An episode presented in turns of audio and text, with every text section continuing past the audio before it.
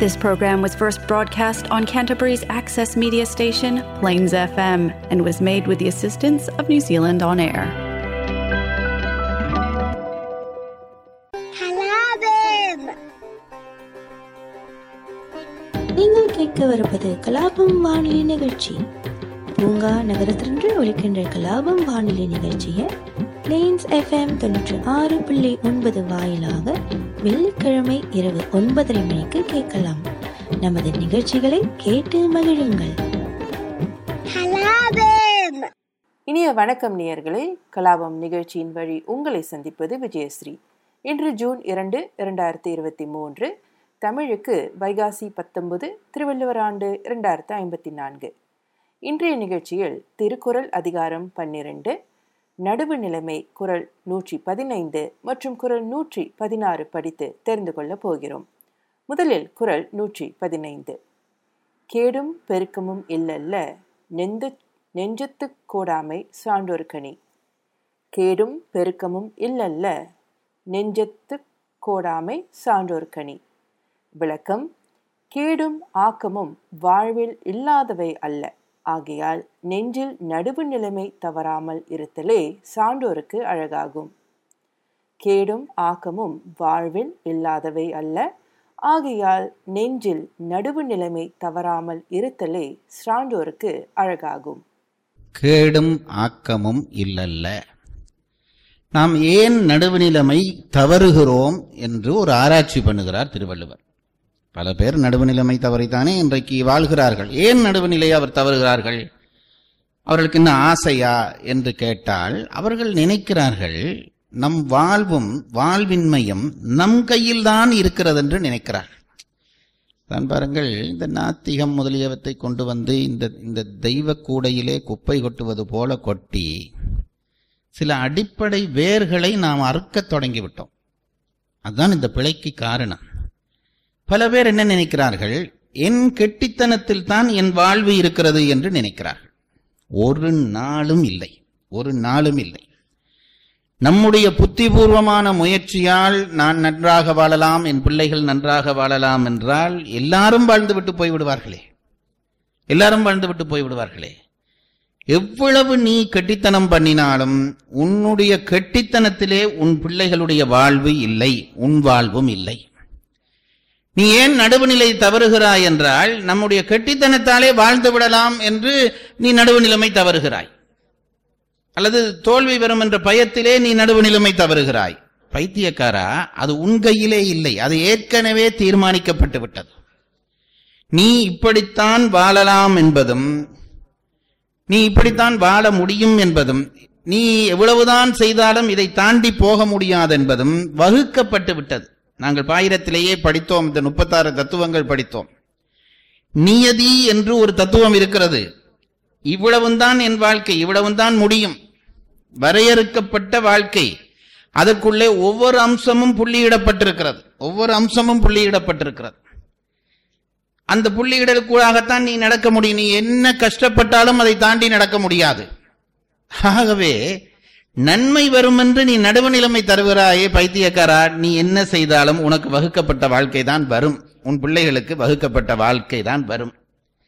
ஆகவே கெட்டித்தனத்தாலே இதை வெல்லலாம் என்று நடுவில்லைமை தவறி கடைசியாக அதையும் இழந்து இதையும் இழக்கப் போகிறாய். வாழ்க்கையும் அது வாழ்க்கை இழப்பு என்று எழுதப்பட்டிருந்தால் இழப்பு தான் ஆகவே அது இழக்கிறது இழக்கத்தான் போகிறாய். அதற்காக நடுவு நிலைமை தவறி கடைசியாக நடுவு நிலைமை என்கின்ற பண்பையும் இழந்து இதையும் இழக்காமல் நீ இயற்கையை உணர்ந்து கொண்டால் தப்பலாம். அதுக்குத்தான் சொல்லுகிறார் கேடும் பெரு பெருக்கமும் இல்லல்ல அது உள்ளதுதான். கேடும் பெருக்கம் என்பது நல்வாழ்வு கேடு என்பது தீய வாழ்வு. இது ரெண்டும் வகுக்கப்பட்டது. ஆகவே கேட்டை கண்டவுடனே வறுமையை கண்டவுடனே நான் களவெடுத்தாவது நன்றா வரலாம் என்று நினைக்காதே. அது இன்னும் அடுத்த பிறவியிலும் இந்த கேடு உன்னை தொடரும். அதை விட இந்த வினையிலே அதை அனுபவிச்சு முடிச்சு விட்டாயானால் அடுத்த பிறவிலேயாவது நிம்மதியான ஒரு பிறவி பிறப்பாய். அதை நோக்கி சொல்லுகிறார். கேடும் ஆக்கமும் இல்லல்ல. இதுல பாருங்க ஒரு பொது சொல் சேர்க்கிறார். கவனிக்க வேணும். கோடாமை சான்றோர்க்கணி போதாதா?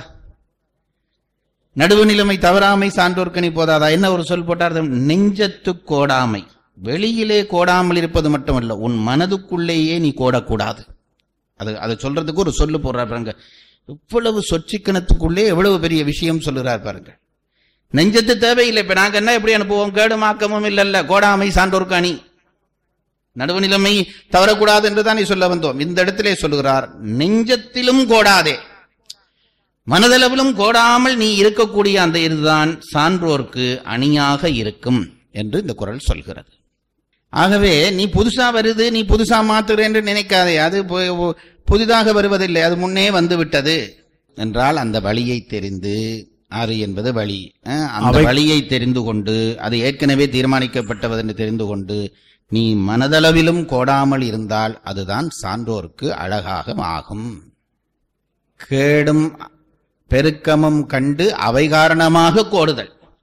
கேடுதிலே இருந்து தப்புவேன் என்றும் பெருவுக்கத்தை உண்டாக்கிக் கொள்வேன் என்றும் தானே கோடுகிறோம். அவை காரணமாக கோடுதலாவது பல பேர் நினைக்கிறார்கள் கஷ்டம் வந்தவுடனே இந்த கஷ்டம் இப்போதான் வந்தது என்று நினைக்கிறார்கள். ஏதோ என் அப்பா பிழை விட்டார் நான் பிழை விட்டேன் அதனால் இது அப்பா விட்ட பிழையும் இல்லை நீ பிழையும் விட்ட இல்லை நீ பரம்பரை பரம்பரையாக பல பிறவிகளிலே விட்ட பிழைதான் இப்பொழுது உனக்கு வறுமையாக வருகிறது அல்லது உனக்கு செல்வமாக வருகிறது. ஆகவே அதை நினைந்து நீ இப்போது வாழ்க்கையை மாற்றுகிறேன் என்று மாற்ற நினையாதே அது மாறாது இந்த பாவமும் அதனோடு சேரும். ஆகவே கோடுவதனாலே இதை மாற்றிவிடலாம் என்று நினைத்தால் அது தவறு. அதை செய்யாதே. பழவினை காரணமாகத்தான் உனக்கு வறுமையும் வந்தது செல்வமும் வந்தது.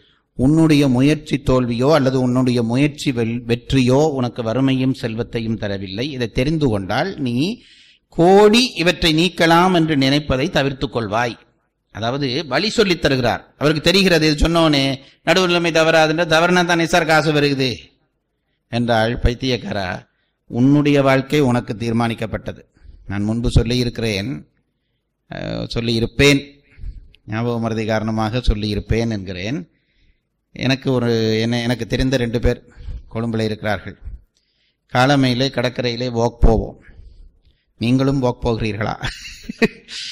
என்று ஆச்சரியப்படாதீர்கள். ஒரு காலத்திலே போனேன். அப்போது அவர்கள் ரெண்டு பேர் வருவார்கள். ரெண்டு பேரும் அந்த வாக் போகிறத தவற மாட்டார்கள். அவ்வளவு ஒழுங்கு. மழை பெய்தாலும் ரெயின் கோட் போட்டு நடப்பார்கள். எனக்கு ஆச்சரியமாக இருக்கும். நான் அவர்களை பார்த்து ஆச்சரியப்படுவேன். என்னை பார்த்து இப்போ குறுக்க வந்து எனக்கு ரொம்ப தெரிந்தவர்கள். ஒரு நிமிஷம் நின்று என்னோடு பேச மாட்டார்கள். வாக் போயிட்டு வந்து நான் நடக்கிறது நிப்பாட்டி பேசுவார்கள். அதாவது அவ்வளவு தங்களுடைய உடம்பிலே கவனம். நான் இது இது என்னுடைய அனுபவம் சொல்லுகிறேன். அவர்கள் ரெண்டு பேரும் இப்போது இல்லை. நான் இன்னும் இருக்கிறேன். அவர்கள் ரெண்டு பேர் முடிவு எப்படி வந்தது என்று சொல்லுகிறேன். ஒருவர் பெரிய பணக்காரர் பெரிய செல்வர். செல்வர் என்றால் கஸ்டம்ஸிலே உழைத்தவர். அவர் மகள் கனடாவில் கல்யாணம் பண்ணி கொடுத்திருந்தார். பையன் பாண்டிச்சேரியிலே டாக்டர் சீட் வாங்கி கொடுத்திருந்தார். தனியோ அவர் வீட்டில் மனைவி மகளை பார்க்க போய்விட்டார். நான் அவர்களை இழிவுபடுத்த இது செய்திகள் சொல்வதாக நினைக்காதீர்கள். ஒரு அனுபவத்துக்கு சொல்லுகிறேன். மக மனைவியும் போயிருந்தார். இவர் வீட்டில் தனியே இருந்தால் ஒரு நாள் காய்ச்சல்.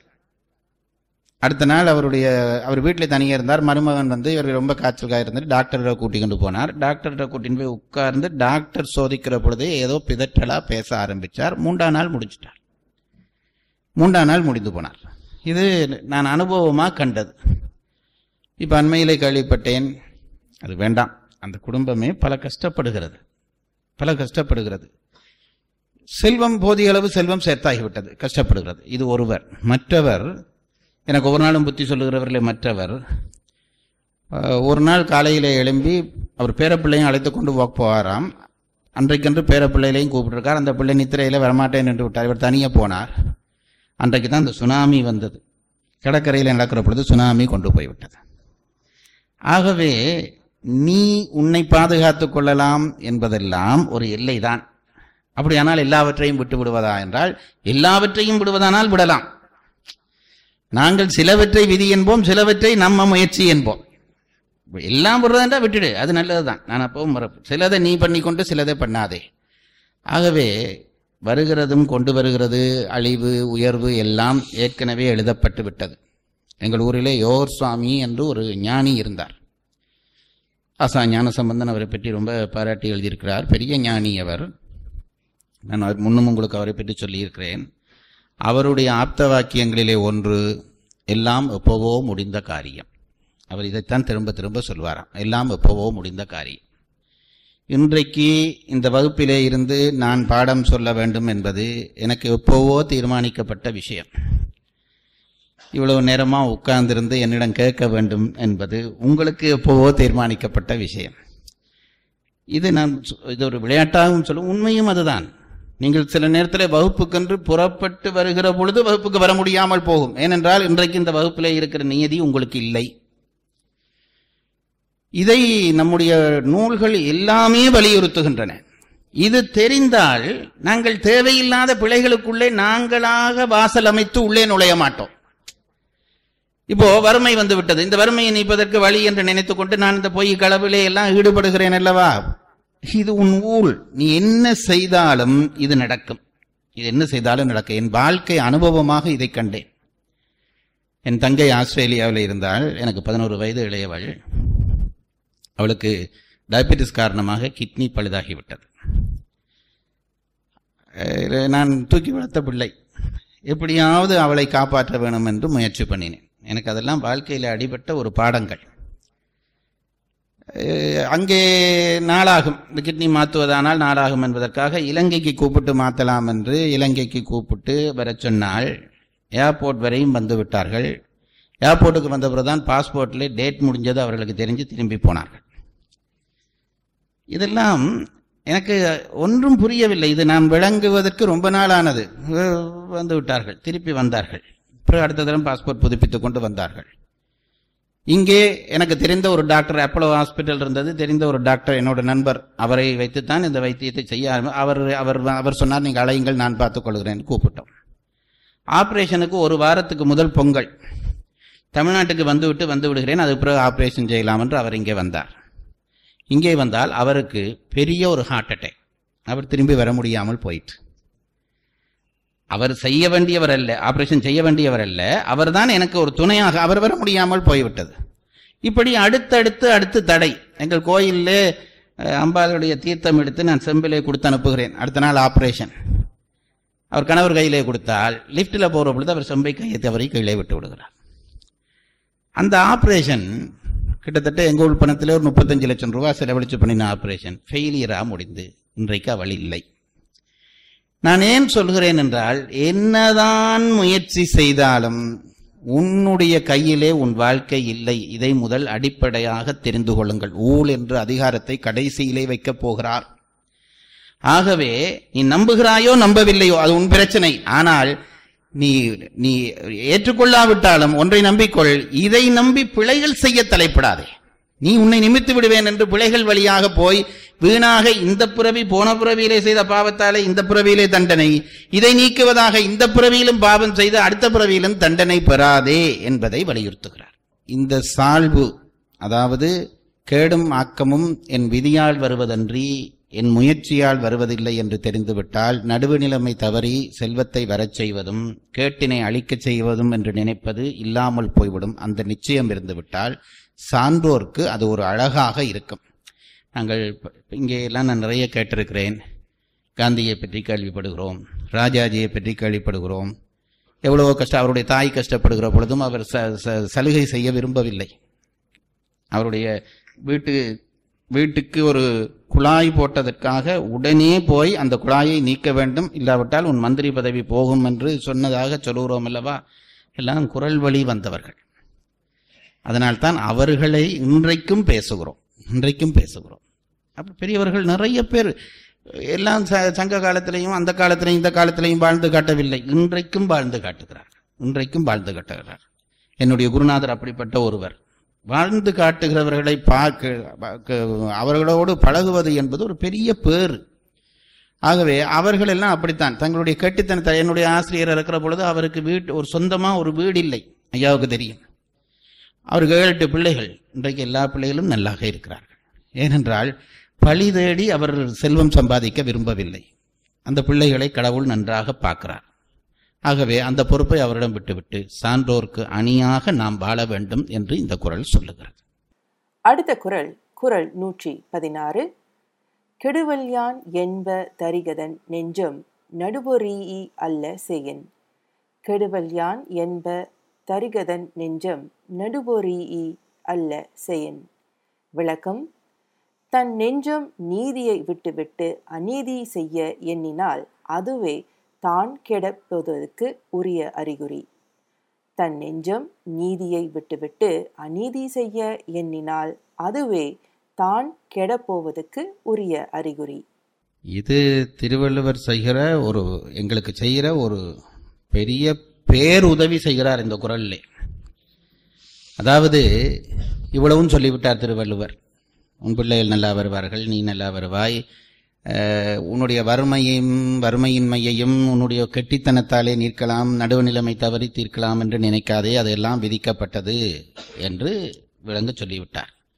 அப்போ நாங்கள் எல்லாரும் நாளைக்கு நல்லவர்களாக இனிமேல் நடுவு நிலைமை தவற மாட்டோம் என்று வாழ்வோமா? கேட்க நல்லாத்தான் இருக்கிறது சந்தோஷமாக இருக்கிறது. நாளைக்கு யாராவது கொண்டு வந்து இதை கொஞ்சம் பண்ணுங்க சார் நான் அதை பண்ணுறேன்னா பண்ண போகிறோம். இது திருவள்ளுவருக்கு தெரியும். இல்லாட்டி அஞ்சாங்குரலோடு இந்த அதிகாரம் முடிக்கலாம்.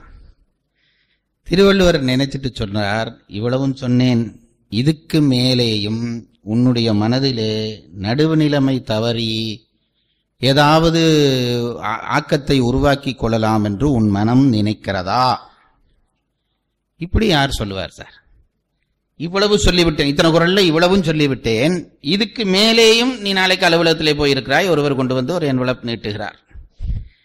திருவள்ளுவர் சொன்னதெல்லாம் இருக்கட்டும் சார். இப்போ இதை பார்ப்போம் என்று இதை வாங்கலாம் என்று மனம் நினைக்கிறதா? நீ வாங்க முதல் நினைப்பாய். இல்லை வேண்டாம் வேண்டாம். நேற்று அந்த ஆள் இவ்வளவு கத்து கத்திச்சுதே. அவள் வாங்க வேணாம் நினைப்பாய். பிறகும் வாங்கினா என்ன என்று அது அது அது அதுக்கு அது அது அதுக்குரிய வேலையை அது செய்யும் தானே? அது கவர்ச்சி ஊட்டும் ஒரு கட்டு. அது வாங்கு என்று சொல்லும். சொன்னால் திருவள்ளுவர் சொன்னார் உனக்கு இப்படி ஒரு எண்ணம் வரும் என்று எனக்கு தெரியும். ஆனால் ஒன்றே ஒன்றை சொல்லுகிறேன் அதை கேட்டுவிட்டு வாங்கு. உனக்கு இப்ப வாங்கலாம் என்று எண்ணம் வந்ததல்லவா? இந்த எண்ணம் வந்தால் நீ கெடப்போவதற்கான துர்க்குறி ஏற்பட்டு விட்டது என்பது இதனுடைய அடையாளம் என்று தெரிந்து கொண்டு வாங்கு என்றார். அதாவது சகுனம் என்று ஒன்றை சொல்லுகிறோம். நான் முன்பும் உங்களுக்கு சொல்லியிருக்கிறேன். புதியானவர் வந்தபடியால் சொல்லுகிறேன். நம்முடைய பெரியவர்கள் இயற்கையை கவனித்தது ரொம்ப அதிகம். நாங்கள் இப்ப எல்லாம் சும்மா இயற்கை கவனிப்பு இல்லாமலே எல்லாம் செய்து கொண்டு போகிறோம் விஞ்ஞானம் என்ற பெயராலே. இயற்கையை கவனித்தார்கள். கவனித்ததினாலே அவர்கள் ஒரு சில சாஸ்திரங்களை எழுதினார்கள். சகுன பல நிர்ணயம் என்று ஒரு நூலே இருக்கிறது.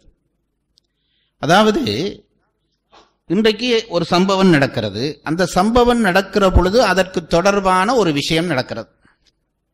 இப்போ இன்றைக்கு எங்கள் வீட்டுக்கு விருந்தினர்கள் வருகிறார்கள். அன்றைக்கு ஒரு பத்து மணியிலிருந்து காகம் கரைந்து கொண்டே இருக்கிறது. இதை நம் பெரியவர்கள் கவனித்தார்கள். விட்டுட்டார்கள். காகம் கரையிறதுக்கும் விருந்துக்கும் என்ன தொடர்பு? அடுத்த நாளும் இன்னொரு விருந்து வருகிறது. அன்றைக்கும் காகம் கரைகிறது. அப்பவும் விட்டுட்டார்கள். இன்னொரு நாலு நாள் கழிச்சு இன்னொரு விருந்து காகம் கரைகிறது. அப்போ இவர்கள் என்ன முடிவு பண்ணுகிறார்கள் என்றால் விருந்து வருவதற்கும் காகம் கரைவதற்கும் ஏதோ தொடர்பு இருக்கிறது. ஆகவே காகம் கரைந்தால் விருந்து வரலாம் என்று அவர்கள் முடிவு செய்து அதை ஒரு சகுனமாக ஏற்றார்கள். அதுபோல நான் எங்கேயோ ஒரு நல்ல காரியமாக புறப்படுகிறேன் பூனை குறுக்கே ஓடுகிறது காரியம் பிழைத்து விட்டது. அது பூனை தானே என்று விட்டு விடுவோம் ரெண்டாம் தரம் ஓடுகிறேன் அதே மறைக்கிறது மூன்றாம் தரம் நாலாம் தரம் இதே அனுபவம். பக்கத்து வீட்டில் பேசினா அந்த அம்மாவும் சொல்லுது நம்ம எனக்கும் இதே அனுபவம் தான் சார். பூனை குறுக்க போன பொழுது இப்படி வந்தது. அப்போ என்ன? பூனை குறுக்கே போனால் அந்த காரியம் சித்திக்காது. இது இதுக்கு பேர் தான் சகுன கவனிப்பு என்பது. இதை இப்போ நாங்கள் எல்லாம் நையாண்டி பண்ணுகிறார்கள். இந்த அறிவியலாளர்கள் எல்லாத்தையும் நையாண்டி பண்ணி இனி அமெரிக்காக்காரன் சொன்னானோ ஒத்துக்கொள்வார்கள். நான் சொல்றது இது கவனிப்பு. ஒன்று நடக்கிற பொழுது இன்னொன்று நடந்தால் இப்போ இப்போ நாங்கள் பார்க்குறோமே சுனாமி வந்தபோது விலங்குகள் எல்லாம் ஓடின. மனிதர் அழிந்த அளவுக்கு விலங்குகள் அழியவில்லை விலங்குகள் ஓடின. எங்கள் ஊரில் கடற்கரையில் பாம்புகளாக வந்து குவிஞ்சுது. கடற்கரையில் பாம்புகளாக வந்து குவித்தது கடலில் இருந்து. அப்போது அதுக்கும் இதுக்கும் ஒரு தொடர்பு இருக்கிறது. அப்போ இப்போ பாம்பு வந்தால் சுனாமி வருமோன்று பயம் வருகிறது. அப்போ தொடர்பு இருக்கிறதை கவனிப்பது என்பது அறிவு சார்ந்த விஷயமா அறிவில்லாத விஷயமா? அறிவு சார்ந்த விஷயம். ஒரு தொடர் ஒன்று நடந்தால் அதனோடு சேர்ந்து இன்னொன்று தொடர்ந்து நடந்தால் அதற்கும் இதற்கும் தொடர்பு இருக்கிறது. உன் புத்தியை தூக்கி ஒரு மூலையில குப்பையில போடு. இயற்கைக்கு மேலவா உனக்கு அறிவு இருக்க போகிறது. இதற்கு சகுனம் என்று பெயர். இப்ப பூரா அதுக்காக சில பேர் இப்ப என்ன செய்கிறார்கள்? சகுனத்தை உண்டாக்குறார்கள். வீட்டுக்கார அம்மாவை கூப்பிட்டு முன்னாலே வா. இந்த அம்மா வர்ற பார்த்து அந்த அடுத்த வீட்டு மூதேவி முன்னால வரும். சகுனம் நீ உண்டாக்க வேண்டாம். அது இயல்பான் நடக்கும். சகுனத்தை உண்டாக்குறது இல்லை அது இயல்பான் நடக்கும். பூனையை கட்டி வச்சுட்டு நீ போக வேண்டாம். பூனை வருவது தீமை நடப்பதை உனக்கு சொல்வதற்காக தவிர பூனை வந்ததாலே தீமை நடப்பதில்லை. அதை நாங்கள் கவனிச்சு கொள்ள வேண்டும். இதுக்கெல்லாம் ஒன்றும் மெனக்கிட வேண்டாம். ஒரு கடவுள் உனக்கு ஒரு குறிப்பு காட்டுகிறார். இயற்கை மூலம் உனக்கு ஒரு குறிப்பு காட்டுகிறார். அப்படி நன்மைக்கு வருகிற அடையாளங்களுக்கு சகுனம் என்று பெயர். தீமைக்கு வருகிற அடையாளங்கள் தீமைக்கும் அடையாளங்கள் உண்டு. அதற்கு உட்பாதம் என்று பெயர். இந்த சொற்கள் எல்லாம் இன்றைக்கு போய்விட்டு சவுனம் என்றதை இப்ப நச்சவுனம் தீச்சவுனம் என்றே சொல்லத் தொடங்கிவிட்டோம். தீமைக்கான குறியீடுகள் வந்தால் அது உட்பாதம். இப்ப மீனாட்சி அம்மன் கோயிலில் தீ எரிந்திருக்கிறது என்றால் அது உட்பாதம். எங்கோ யாருக்கோ அல்லது தேசத்துக்கோ ஏதோ ஒரு பேராபத்து நிகழப் போகிறது என்பது குறியீடு. இந்த குறியீட்டை ஏன் கடவுள் காட்டுகிறார் என்றால் உடனே தெய்வ தேவுக்களுக்கு பிரார்த்தனை பண்ணி அபிஷேகங்கள் பண்ணி அல்லது யாகங்கள் பண்ணி திருப்தி செய்ய வேணும் தேகத்தை. அதை கொஞ்சம் குறைக்கலாம். அதுக்காகத்தான் கடவுள் முன்னமே காட்டுகிறார். இல்லாட்டி அடிக்கவும் அடிக்க போறார் அதை வர காட்டிட்டு அடிக்கிறாரா என்று நாங்கள் நினைப்போம். காட்டுவது அதனுடைய வேகத்தை நீ நினைச்சா குறைக்கலாம். அதுக்கு தான் வேதங்கள் மந்திரங்கள் இவையெல்லாம் இருக்கின்றன. இதை நாம் பயன்படுத்துவது இல்லை. இப்ப திருவள்ளுவர் சொல்லுகிறார் இந்த குரல்ல சொல்லுகிறார் பரவாயில்ல சார். களவெடுத்து நடுவு நிலைமை போயின்றாலும் பணம் சம்பாதிக்கலாம் என்று இவ்வளவும் சொன்ன பிறகு நீ நினைக்கிறாயா? உனக்கு தீமை வரப்போவது என்பதற்கான உட்பாதங்களிலே ஒன்றுதான் அந்த நினைப்பு. அந்த நினைப்பு வந்தாலே உனக்கு ஏதோ நஷ்டம் வரப்போகிறது என்று அர்த்தம். இப்படி வேறு யார் நம்முடைய நாம் போக புறப்பட சட்டையை பிடிச்சு இழுக்கிறார் சார் திருவள்ளுவர். சட்டையை பிடிச்சு இழுக்கிறார். இப்ப பாருங்க நாளைக்கு இந்த எண்ணம் உங்களுக்கு வந்தோடனே திருவள்ளுவர் வந்து சட்டையை பிடிச்சு இழுப்பார். என்ன சொல்றார்? இது உனக்கு தீமை வருவதற்கான அடையாளங்களிலே ஒன்று. உன் மனம் இப்படி நினைக்க ஆரம்பித்து விட்டதா? தீமை வருவதற்கான அடையாளங்களிலே ஒன்று. உடனே நிறுத்து. அதுதான் இந்த குரல். நடுவிலே இருந்து நடுவு நிலைமையில இருந்து விலகி. நடுவு ஒரி அல்ல செய்யின். அல்லது செய்யின். அல்லதை செய்யத் தொடங்குமானால் நீ கெடப்போகிறாய் என்று தெரிந்து கொள். இங்கே நினைப்பதைத்தானே சொன்னார். இந்த குரல் என்ன வருகிறது? கெடுவள் யான் என்று? அறிக தன்னெஞ்சம் நடுவு ஒரி அல்ல செய்யின். இவன் செய்யவில்லையே. நடுவு நிலைமை தவறவில்லையே. நடுவு நிலைமை தவறாம் என்று நினைத்தானே தவிர தவறவில்லையே. ஆகவே இவனுக்கு எப்படி தீமை வரும் என்றால் நினைத்தலும் செய்தலோடு ஒக்கும். ஆகவே அவனுக்கு தண்டனை வந்துதான் ஆகும். செயல் மூன்று வகைப்பட்டது. மனதால் நினைப்பது வாக்கால் பேசுவது உடம்பால் செய்வது. இது மூன்றுக்கும் செயல் என்றுதான் பெயர். மனதிலே நினைத்து விட்டாலே செயல் ஆரம்பித்து விட்டது என்று அர்த்தம். அதற்குரிய தண்டனை வந்துதான் தீரும். அதனால்தான் மனதிலே வருகிற நினைப்பு வாக்கிலே வார்த்தைகளாக வந்து உடம்பிலே செயலாகும். அதனால்தான் அவ்வை அறம் செய்ய விரும்பு என்று மனதிலே வைத்து சொன்னார் அறம் செய் என்று அல்லவா சொல்லியிருக்க வேண்டும். செய்ய நீ விரும்பு என்றாலே பிறகு நீ சொல்லுவாய் அதை செய்வாய் என்பதாலே அவ்வை சொன்னார் சரி நேயர்களே இந்த நிகழ்ச்சி இத்துடன் முடிவடைகிறது. நான் இரண்டு வார இடைவேளைக்கு பிறகு மீண்டும் கலாபம் நிகழ்ச்சியில் உங்கள் அனைவரையும் சந்திக்கிறேன். விடைபெறுவது விஜயஸ்ரீ. நன்றி வணக்கம்.